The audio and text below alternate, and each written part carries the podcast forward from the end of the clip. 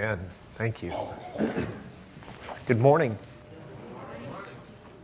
Okay, class social's gone. Prophets have come. If you don't have a lesson, raise your hand and we'll get you one. We're going to, uh, those of you who've been, uh, all right, we've got down here a need. Anybody else, a lesson? Um, we're going to throw a little curveball into what we're doing here. if we continue to chart through the Bible, the Old Testament, the way we've been going, today we would hit the first of the minor prophets in order, which would be Hosea. But we're not going to do Hosea today. We're going to do Joel and Amos. I've come up with an excuse for this. I've also got the real explanation. Which one would you like? Okay, you get both. The excuse is we're going to go through the minor prophets in a likely order in which they were written. The real explanation is next Sunday we have Joel Chernoff coming, and he will be singing a song out of Hosea and Micah. And so by making this change, we're able to teach what he sings. And it seems to make more sense that way. So um, there's the truth, and there's also the explanation uh, um, for what it's worth. I, I had to come up with some excuse to change things around. So today we're going to look at Joel and Amos. Um, these are the first two of the minor prophets. And uh, those of you who may be visiting our class, uh, this is a class that we're calling Biblical Literacy. Our goal in this class is to look at the Bible, go through the Bible, and try and answer the questions of what do we need to know? What are the core basics uh, so that we can be biblically literate people. This includes the questions of where did these things come from? Why are they in the Bible? Who decided they belong in the Bible? And things of that nature. We have made it through over the last year now uh, the Old Testament, we're down to the final 12 books of the Old Testament. They're called the Minor Prophets. After that, we'll spend uh, probably two to three weeks in the Apocrypha, which you'd find in a Catholic Bible, but not in most Protestant Bibles and then we will launch into the New Testament. So, with that, um, let's begin. Who are the minor prophets? That's our first question. Well, they are not guys who made a living um, by digging ore. That would be the minor M I N E R prophets. Uh-huh. They, it's a legitimate question. The Minor Prophets are 12 books written by these prophet guys in Old Testament times that were all put onto one scroll. So in the Hebrew temple um, or a synagogue, you would pull out, for example, you could pull out the scroll of Esther. You could pull out the scroll of uh, the Psalms. But you would not pull out the scroll of Joel. If you did, it wouldn't be much of a scroll because it's pretty short. All 12 of the minor prophets were fit onto one Hebrew scroll. And uh, um, if we go back and read the writings of a guy named Jesus ben Sirach, uh, ben being the Aramaic word for son, so Jesus, the son of Sirach, he wrote a book that's also it's called Sirach. It's in the Apocrypha. It's also called Ecclesiasticus, not Ecclesiastes, but Ecclesiasticus. And if you go into this book, which was written about 180 years before the birth of Christ, you would read in uh, chapter 49, verse 10 Of the 12 prophets, let the memorial be blessed, let their bones flourish again out of their place, for they comforted Jacob and delivered them by assured hope. Uh, so, at least 180 years before Christ, the minor prophets were being called the 12 prophets because they were all in one scroll. Um, they were not called the minor prophets by anyone uh, that I can find at least until Augustine, St. Augustine, who wrote in, uh, uh, he was born like 350 or so AD and died 420 or so AD, but he wrote in about the 400s a book called The City of God. And uh, he called them, referenced them as the minor prophets not in the sense of them being a lesser prophet, like Ezekiel, he's a real prophet. But Joel, he's a minor prophet. You know, like so and so's a major league prophet and he's a minor league prophet. It's not that they're of lesser importance. that they were called or are called minor prophets. It's that they're smaller. You read Ezekiel, you're in for a long chore.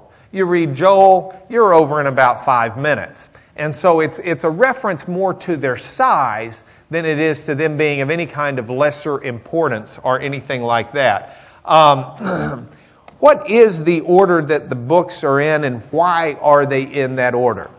Uh, I've been asked to deal with that in this class by uh, uh, one of the lawyers who, who actually proofreads and, and helps put my lessons into some kind of an order.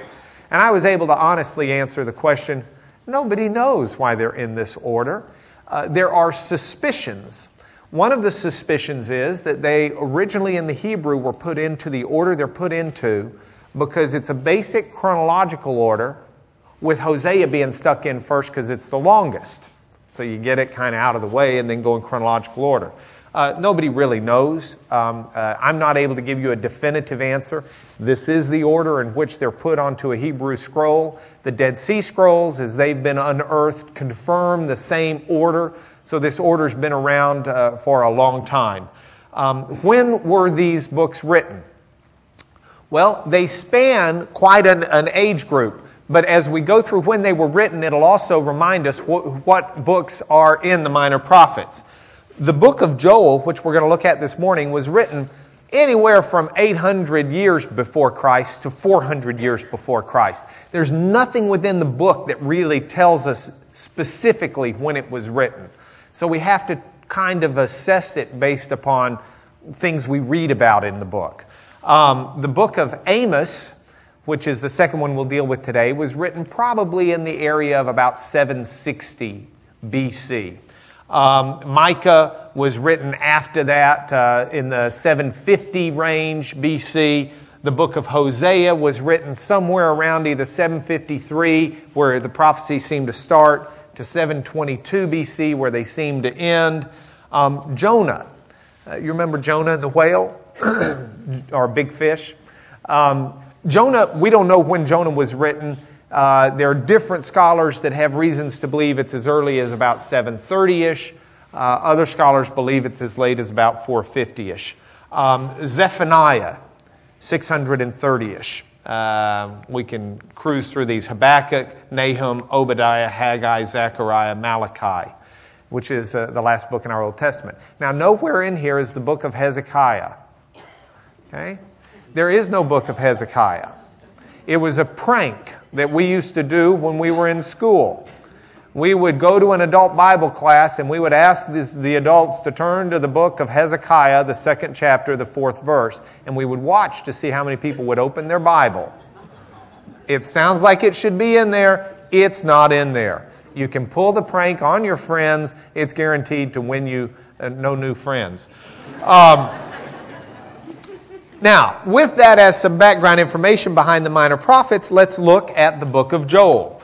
This is not going to be a lengthy look, but Joel was written somewhere between 800 and 400 BC. There are two parts to the book. The first half deal with a plague of locusts, and that's uh, chapter 1 through chapter 2, verse 27. Then chapter 2, 28 through the end of the book at the end of 3 deals with um, a prophetic day of the Lord when uh, um, God's Spirit would be poured out upon people. Um, Joel is an interesting book for a number of reasons, and I'm not sure what I have on the PowerPoint. Ah, yeah, this is worth putting up. Um, there is similar language to Joel found in Ezekiel, Isaiah, Micah, and Amos. And so that's one of the reasons scholars like to date Joel late, because they say Joel must have relied upon Ezekiel and Isaiah and Amos and Micah. Well, there's no reason to say that it wasn't the other way around. There's also no reason to say that there wasn't common language being used that didn't necessarily rely upon everyone else. Let me give you an illustration. If you were to pick up a book and it had no reference to when it was written, but it was just a dialogue between two people and one person says to the other, That's groovy. How many of you would think that that book was written before 1776 when America was a country. The odds are it's not. The odds are it came out sometime after the mid 60s when things became groovy. And the odds are it's probably not that recent because things aren't that groovy anymore. So you can kind of put it into the groovy era. Okay? By the same token, if we were to pick up something and read it, and it said, uh, in all seriousness, thou hast uh, seen fit to performeth certain chores, we could tell by that language that either it was written by someone who's lived in a cave for the last couple hundred years, or it was written some time ago because the language seems to fit an earlier pattern of speech than in English than it does today. You read Shakespeare, you do not confuse Shakespeare for something just written.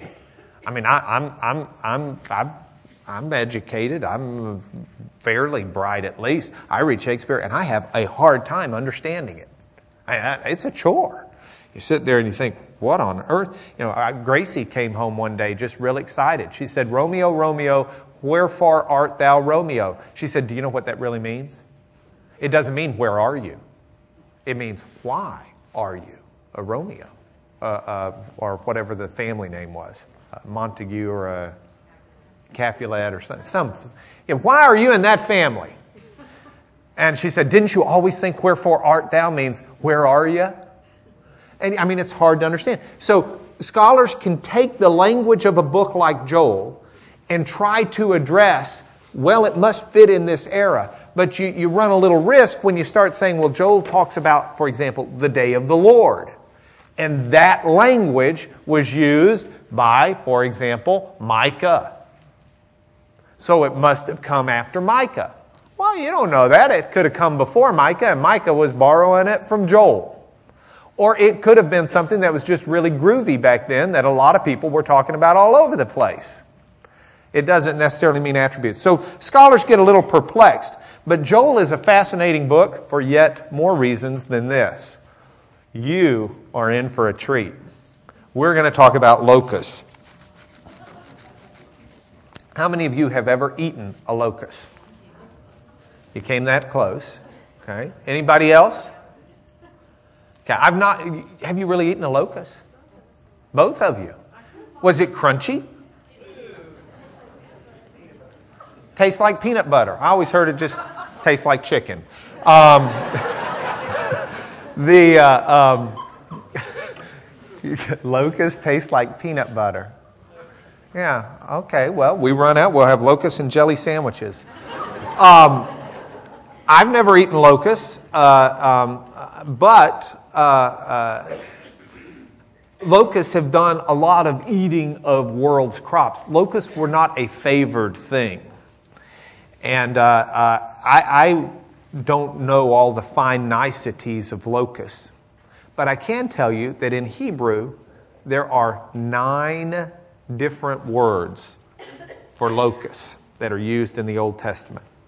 Akkadian, which is another Semitic language nearby, has at least 18 different words for locusts.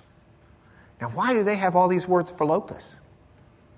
The answer, in part, is because locust was a huge problem to them.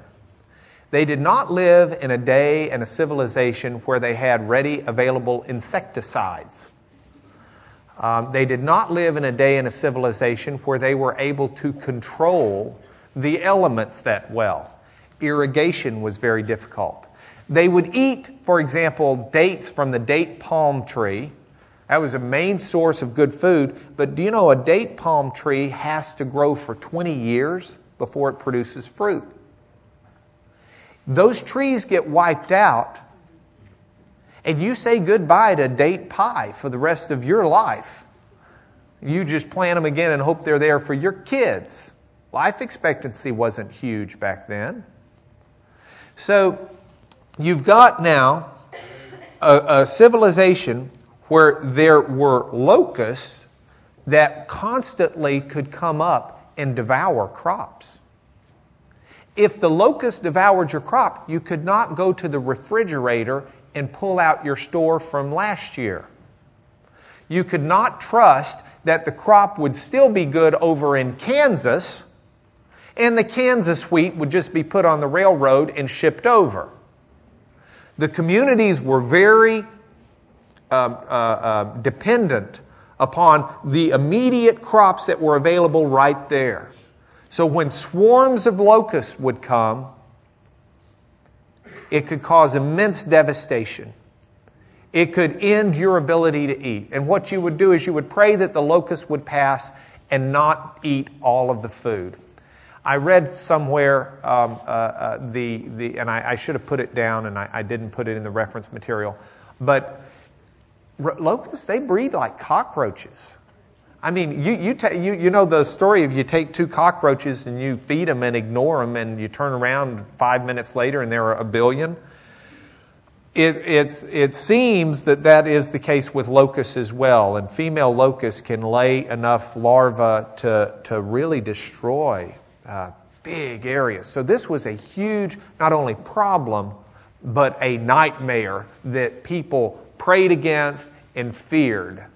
It's interesting when big armies are described in some of the other writings outside of the Bible for uh, cultures and civilizations in that area, some of the Babylonian writings and some of the Assyrian writings, we read about armies being described as locusts because they would descend in mass and they would annihilate all of the food. Now, one of the perks of being in the army back then when you invaded a country was you got to eat everything that you found. You didn't honor their crops for them. It wasn't thievery. You took over their crops, you ate everything in your path, and like locusts, you just destroyed everything and left the people there to starve afterwards. So, locusts were a huge problem. So much so that they have all these multiple different words for locust. If you've got your Bible and you want to look at Joel chapter 1, verse 4. Let's see. This is an interesting one. The Hebrew here has four different words for locust in this one verse. And the NIV doesn't have a clue what they mean because we're not locust specialists here.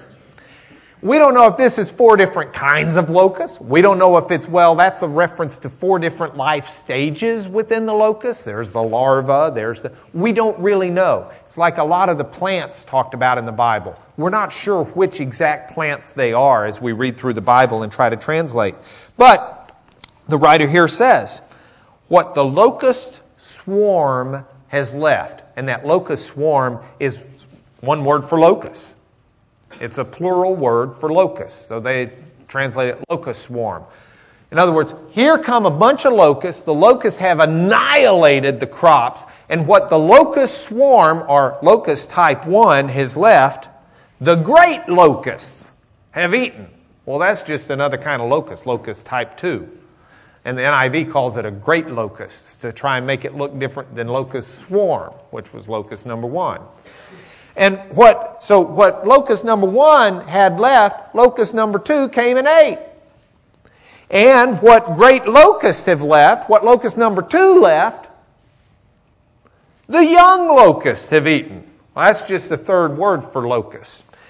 And what the young locusts have left, other locusts have eaten. They ran out of words to translate the locusts.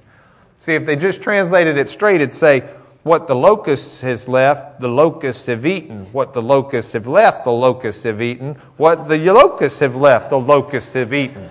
And be, uh, we would all be scratching our heads and wondering why we don't hear more sermons out of the minor prophets. Um, instead, what the NIV does is they put this language in there and then they drop a footnote. See that little B right there, that italicized B? You go down to the bottom of your NIV and they get honest on you there. They say, uh, be. The precise meaning of the four Hebrew words used here for locust is uncertain. See, this is locust number one, locust number two, locust number three, and locust number four. But they had to do something to translate it, so we didn't think that it was a typo. So that's what they did. Now, what Joel does then is Joel comes out. See? biblical literacy, things you learned. You can talk about lunch. I'll have the peanut butter. By the way, have you ever eaten locusts? What kind? Um, yeah. Joel uses this massive influx of locusts to call the people to repentance. Understand one reason scholars have trouble dating Joel, you would think, well, well, let's just go back and find archaeologically when the big locust swarm was, because they had them all the time. Okay? This was a book that had great prominence with this, because this is a tragedy. This would be like us today in, in the Gulf Coast region, at least, talking about when the tropical storm comes and the rains come. Let's use this as a time to fall before the Lord in repentance and realize how dependent we are upon Him because we really have no control over so much of our lives. Hardest lesson for me so far in dad passing away two weeks ago is that there are things I can't control. I mean, I'm real good at saying that, but ultimately in my life, there's a whole lot I can control. But there are some things that I can't fix, that I can't control. There are things outside of us, whether it's the weather or the locusts, that we don't have control. And the prophet of God calls us out and says to us, Repent before the Lord, have a right relationship before God. Let these times be times that remind you of what God wants from you. When you face your locusts in your life, regardless of which number they are, it's a time to fall on your knees before God and just repent of, of, of any sin you've got in your life. And make sure your heart's right with Him so you can hear His voice and His direction, so you can enjoy His comfort and His protection. Okay, does that make sense? That's the way Joel was used. And that's why it, it's hard to date it, because it was a common problem for them.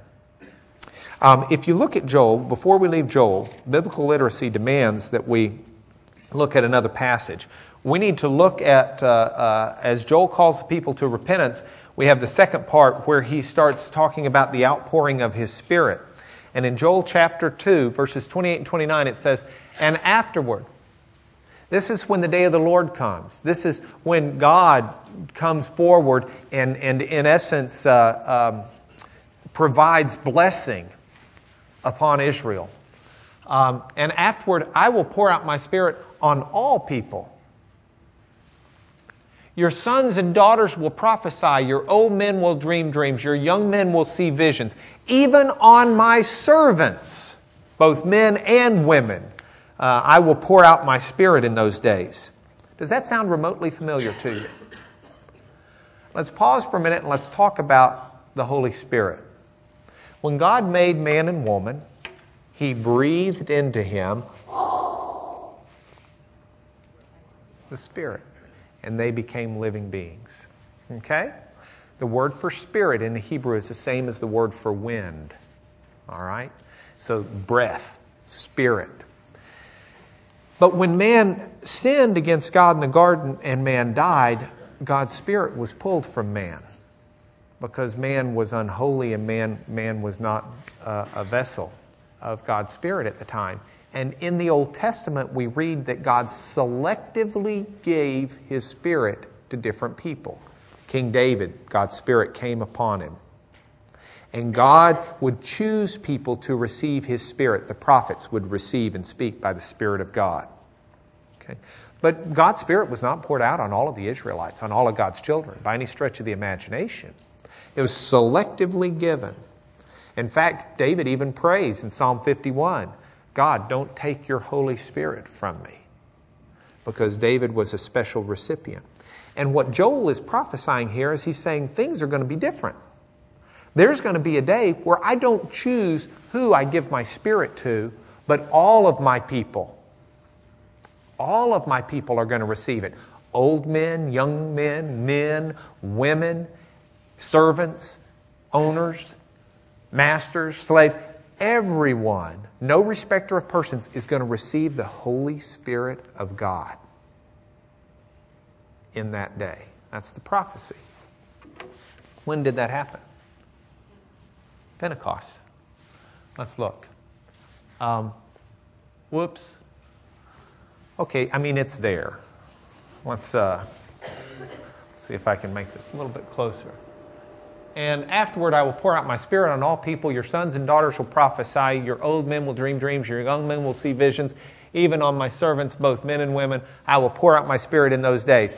Jesus Christ comes. Jesus Christ is about to go to the cross. John 14, 15, and 16. Jesus Christ is having his last one on 12 with his apostles. And Jesus says to them, You know, I'm going away. Where I'm going, you can't come, but the process of this is going to prepare a place for you so that where I am, there you may be also and I'm, the Father's going to send you another one, a comforter. The Father's going to send the Holy Spirit to you, and the Holy Spirit's going to do all of these things. He's going to remind you of what I've said. He's going to teach you what it really meant. He's going to confirm for you that I'm in the Father, and you're in me, and I'm in you. The Holy Spirit's coming, and the Holy Spirit's going to do these things. You stay in Jerusalem and you wait for the Holy Spirit. Jesus is crucified. Jesus is resurrected. Jesus is repeating the promise. Stay in Jerusalem. You wait for the Holy Spirit. Jesus goes up to be with God.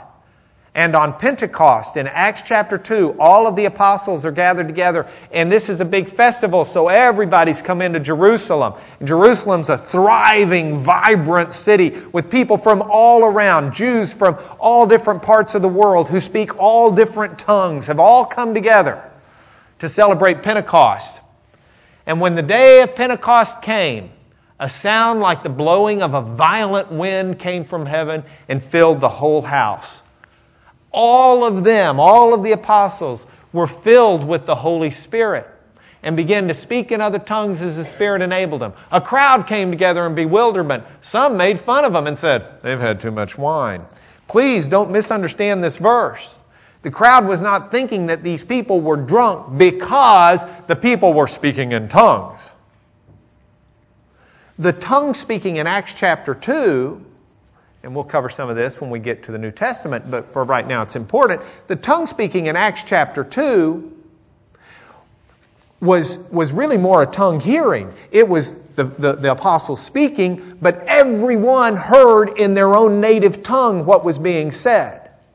So it's not the fact that, that those who spoke Spanish were hearing it in Spanish, those who spoke Italian were hearing it in Italian, and those who spoke English were hearing it in English. That's not what made the spectators believe the apostles were drunk. What made the spectators believe the apostles were drunk is what the apostles were saying. The apostles were talking about Jesus, Messiah, being resurrected from the dead and walking along planet Earth. And we saw him and we touched him. That's the hallucination that was making them think, yeah, right. And you had a little too much to drink last night, too, on into this morning. And so Peter stands up to him, and Peter says, Hey, these men are not drunk. This is what was spoken by the prophet Joel. And then Peter quotes what we have here. In the last days, God says, I will pour out my spirit on all people. I will pour out my spirit on all people. Your sons and daughters will prophesy. Your sons and daughters will prophesy. Your young men will see visions. Your old men will dream dreams. Your old men will dream dreams. Your young men will see visions. Even on my servants, both men and women, I'll pour out my spirit in those days. And Peter goes on and quotes several more verses that I haven't put up for you. But you see, the prophet Joel said there's going to come a time where God's Spirit will be poured out on all of His people. And as we read through what happens in Acts chapter 2, Peter then tells the people, here is your chance now. You really have killed the Son of God. Understand the guy that got crucified, the guy you killed, the guy you murdered, wasn't just a nice guy. You murdered God. And it was that message that, as the Holy Spirit pounded it home with those people, caused those people to say, uh oh, what should we do now? And that was their question. I mean, that's, that's a good question. You just find out you just killed God. God came to earth to be with you, and you killed him. A really good question at that point in time is if you believe that happened, What should I do about it? And that's when Peter answers and says, You should repent and be baptized for the forgiveness of your sins, and you'll receive the gift of the Holy Spirit. And there were 3,000 added to the church that day. And the Holy Spirit was working here. So Joel prophesies about a coming day of the Lord when God's going to pour his Holy Spirit out on all of his people. And that's the day we live in. Now, the Holy Spirit is not speaking in tongues. The Holy Spirit is manifesting Jesus Christ crucified.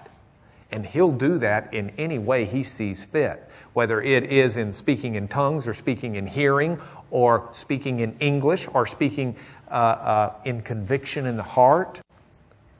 The purpose of the Holy Spirit is, is clear, and, and we'll talk about this in the New Testament. But what Joel was talking about and what happened in Acts has sometimes been distorted by some well meaning folk to think that, ah, you get the Holy Spirit, you speak in tongues, da da da da. Now, this is not a mechanical thing here. This is God saying, I'm pouring out my Spirit on people so they will understand who I am and what I'm doing and what I'm about. And that's what happened. Um, oops, we just did all of that. Okay, Amos. Spend about 15 minutes on Amos and we'll be done. Amos chapter 7 tells us he was a sheep raiser and a dresser of figs. Now, you probably didn't know figs wore clothes. They don't. That's not the kind of dressing he would do. Uh, there are certain figs that were not the good figs for the rich people, they were the figs for the ordinary people. That uh, you got to get ethylene gas in them to get them to ripen evenly. And the way they would do that is they would make a slit in the side of each fig and uh, they would ripen quickly enough to where the whole fig would be edible instead of half of it being overripe and half of it being underripe. And uh, so, so this is what uh, um, Amos did. Amos was a common man. Unlike Isaiah, who uh, seems to have enjoyed the court of the king and, and all of the, the prestige and perks that went with it, Amos was a fella out in the field. He was a common laborer he was an ordinary guy. But he is a man whom the Spirit of the Lord touched and who prophesied. And the words of Amos, Amos is one of my favorite books in the entire Bible. Uh, Amos is a book uh, uh, that, that um, it is my prayer that I will live a life sensitive to Amos. Okay? I'll show you why. Amos, we know when Amos took place. Amos says it. Amos says that Jeroboam II was king in Uzziah in, in northern Israel, and Uzziah was king in the southern kingdom of Judah. So that lets us in on a time period, a time frame. We know what was going on then. We know that Assyria was starting. Uh, I don't have the maps in here, but we've gone through this so much lately, I, I didn't want to be redundant. But if you recall, You've got Judah in the south, you've got Israel in the north, and Damascus, or plain old Syria with an S, is immediately to the north uh, of um, Israel. Historically, Israel and Damascus have just fought back and forth. One of them gains, one of them loses. One of them gains, one of them loses. Well, north of Damascus is Assyria, not Syria with an S, but Assyria, A S S Y. And, and Assyria is starting to become a major power. So Damascus has to quit chomping on Israel and turn Damascus's attention to the north. And all of a sudden, Israel has prosperity. They got a buffer to the south with Judah. They've got a buffer to the north with Damascus fighting off the northern aggression to them. And so this is a time where, where Israel really prospered financially. Trade was big. There was a big urbanization as people moved from the country into the city. People, the, the, the, the conditions were such that uh, a lot of money was to be made. And the way it was done in Israel, the rich got richer and the poor got poorer. It was not a time that was used to boost everyone up. It was a time where the rich and the powerful ran over the poor and the downtrodden. It was a time where the rich and the powerful took their money and used it to put the poor people under their thumb. The middle class disappears in Israel during this time, practically. And the, the, the, the rich get richer and the poor get poorer. And the oppression is horrible. The oppression is not only in the marketplace, the, the oppression is uh, in the court system. The rich own the courts. The rich get their way in the courts. They bribe the judges. The poor people don't have truth and they don't have justice. And the poor people cannot stand against the rich and the powerful. Amos, the common man, comes and he lays it on the line. Amos starts out by his prophecy and he utters against six nations that surround Israel. And he says, You six nations, doom is coming your way. Let me tell you why. And what Amos does here is something Paul does later in, in the New Testament. I love his approach. Before he condemns Israel, he, he warms up with these other nations. And I'm sure the people hearing the prophecy at first were, Amen! Amen! Preach on! Preach on! Till all of a sudden he focuses on them, and then they wonder why they were applauding him. He says, Damascus, you're going to be condemned because you've been brutal. The Philistines, you've traded people like cattle. So you're going to be condemned. The Phoenicians, Tyre, you've broken a treaty you had with Israel and you've sold some of our people into slavery. You're going to be condemned. Edom, you have been persistently violent against us. You're going to be destroyed. Ammon, you, have you've, you've committed genocide. You've taken our pregnant women and you've cut them open in the belly and you've pulled the babies out and left them both there to die. You're going to be destroyed. God's bringing destruction on Moab because of its irreverence toward the dead and towards things that are holy and sacred and clean. And then the prophet says, But as for Judah, you've rejected the law of God and you've moved into idolatry and you're going to be condemned. And as for Israel, you're abusing the poor, you're sexually immoral, and you have this false religion that makes me want to puke.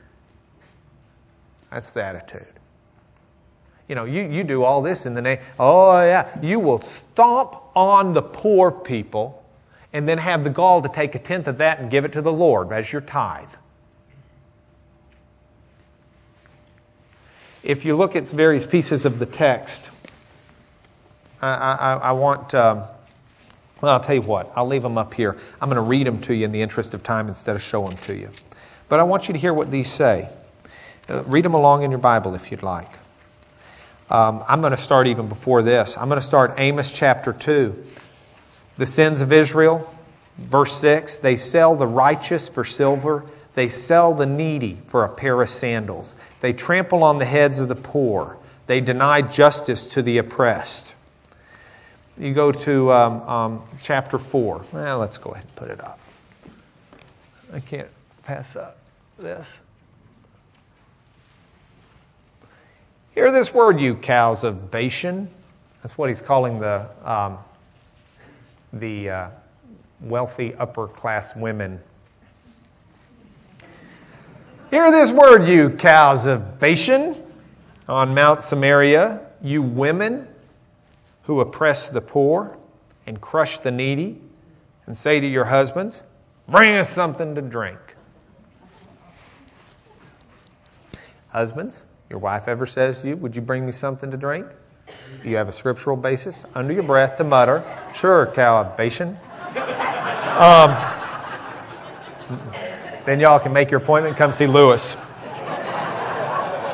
And he'll fix this lesson. The sovereign Lord has sworn by his holiness, the time will surely come when you'll be taken away with hooks, the last of you with fish hooks. You cows of Bashan that think you're this wonderful thing, just strutting your stuff you're going to go out as a fish at the end of a hook, smelly, slimy, and stinky. Okay? Go to Bethel and sin. Bethel's where Israel had um, idols set up because they didn't want to worship at Jerusalem because that was part of Judah. Go to Gilgal and sin yet more. Bring your sacrifices every morning, your tithes every three years. Footnote says every three days, probably a better translation. Bring your leavened bread as a thank offering. Brag about your free will offerings. Boast about them. This is what you love to do. Just brag about how wonderful all these things are you're given to the Lord while you oppress the needy. Look what they did to the court system. I'm in chapter 5 here. Um, you turn justice into bitterness, you cast righteousness to the ground. Look at this. You trample, where is it? You trample on the poor, and you force the poor to give you grain. Therefore, though you've built stone mansions, you're not going to live in them. Planted lush vineyards, you won't drink the wine. I know how many of your offenses and great your sin. You oppress the righteous, you take bribes, and you deprive the poor of justice in the courts. The courts are where the poor are supposed to have a fair shot. And you're taking away the rights of the poor to enrich the wealthy.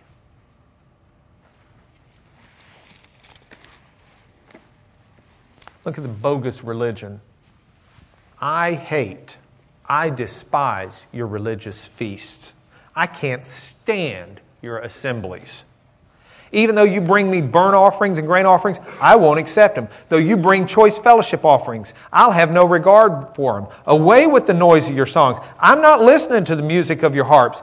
Let justice roll on like a river, righteousness like a never failing stream. God's not interested in us coming to church and having church and singing these wonderful songs and then going out and stomping on the little people.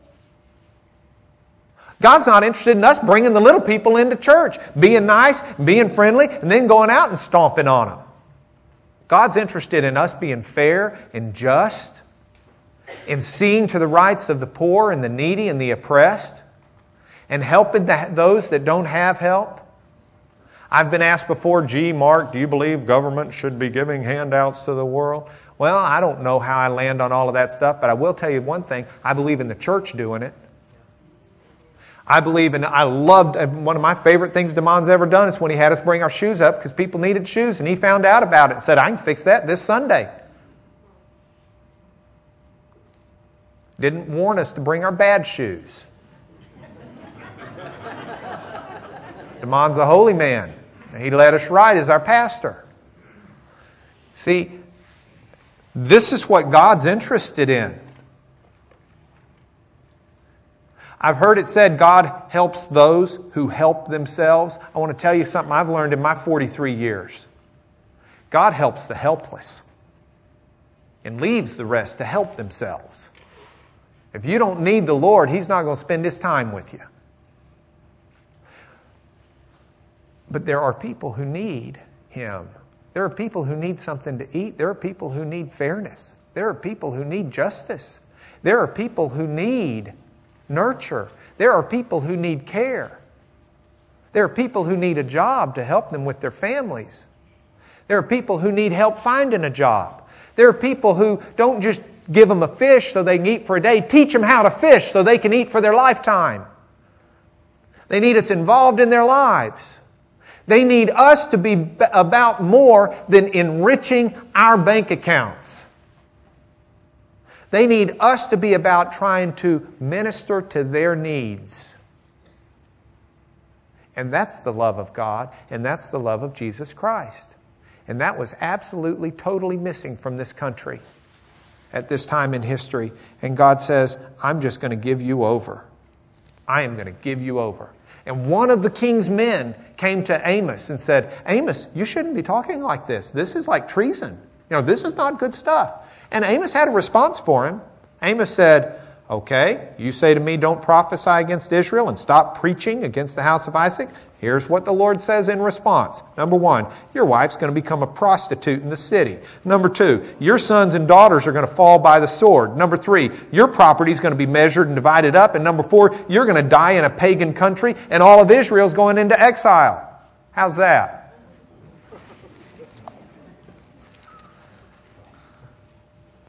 You know, and, and I'm going to end it with this, this passage here, and then we'll talk about lessons for the day. Amos chapter 8.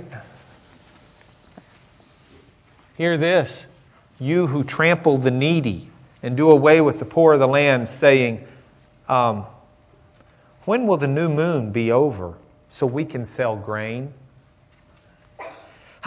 How much longer? We gotta have this stupid Sabbath thing. You know, when will the Sabbath be ended so we can start selling and market our wheat? Skimping the measure. Yeah, that's a pound of wheat when it's not.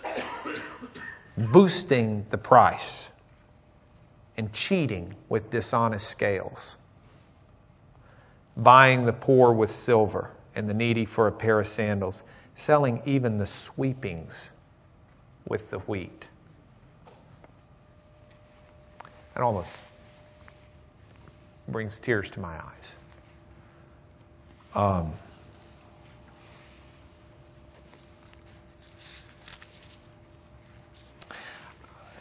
I got a good friend named Terry Lowry who told me, he said, Mark, um, many of us have been taught to hate trial lawyers because y'all are greedy. And there are greedy trial lawyers worth hating, maybe are praying for. But I want to tell you one thing that we have to be proud of in America. Ideally, we have a court system where jurors of 12 people get to decide what's right and what's wrong. That's an incredibly powerful thing we have in this country because it's really hard to buy off 12 people we live in a land where we've got so many blessings like that. Yet the risk is every bit as much for us as it was in the time of Amos. Because we also live in a land of opportunity where we are taught to, to really try and build our bank accounts and our financial statements. We're taught to accumulate first and give late. And I don't want to be that way. I don't want to be that way. As a lawyer, I want to see our courts be a place of justice where it doesn't matter how much money you have, you get a fair day and you get a fair hearing. And if you've been wronged, justice comes to you. And as a, a consumer, I, I don't want to be someone who pulls up to the street corner where you see the guy saying, you know, I'll work for food or something, or please, can I have a dollar to eat? God bless you. Um, I don't want to roll down my window and say, hey, buddy, bring me a dollar. I, I don't have big answers to a lot of these. You know, I can't sit here and give you a categorical rule that says every time you see someone at the street corner, you give them money. But I can tell you this we need to be sensitive in our hearts to what God's trying to do. Because God wants people to eat, and He wants people to have opportunity, and He wants people to have fairness. And right now on planet Earth, we are His hands, and we are His feet, and we are His voice, and we are the body of Christ. And so when He wants to do these things, we're the natural vessel for Him to do it through. And I don't know where you, you come on this, and, and, and I don't know how it works in your family unit. But we need to be teaching our children, we need to be encouraging each other to find opportunities to help people beyond merely praying for them. Because that's what we should be about. That's the love that God has for them, and that's the love we need to show them. And it's a strong lesson we get from Amos. Points for home. Walk in the Spirit. God's Spirit is here for those who believe and put their trust in Jesus. We need to take that Spirit and walk in it. Be fair with people. Don't cheat people. Don't cheat people and call it good business. Don't. Be fair. Um, when you deal with people in business, when you deal with people in the streets, when you go to the grocery store and the lady accidentally gives you the wrong change and you get an extra dollar, don't take it. Even if no one's looking and it'll never matter at all, do right. Be fair. Don't cheat people. Treat other people with love. Don't seek out those that have a lot of of power or prestige or money or influence and treat them with love and then go find everybody else and ignore them. That's not right. Go find everybody and treat everybody with love. Let your heart go out to them. Be compassionate toward them. Seek for ways to serve people who could never pay you back for the service.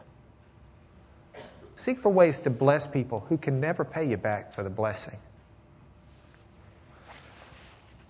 Remember the golden rule treat other people the way you would like to be treated if you were in their shoes.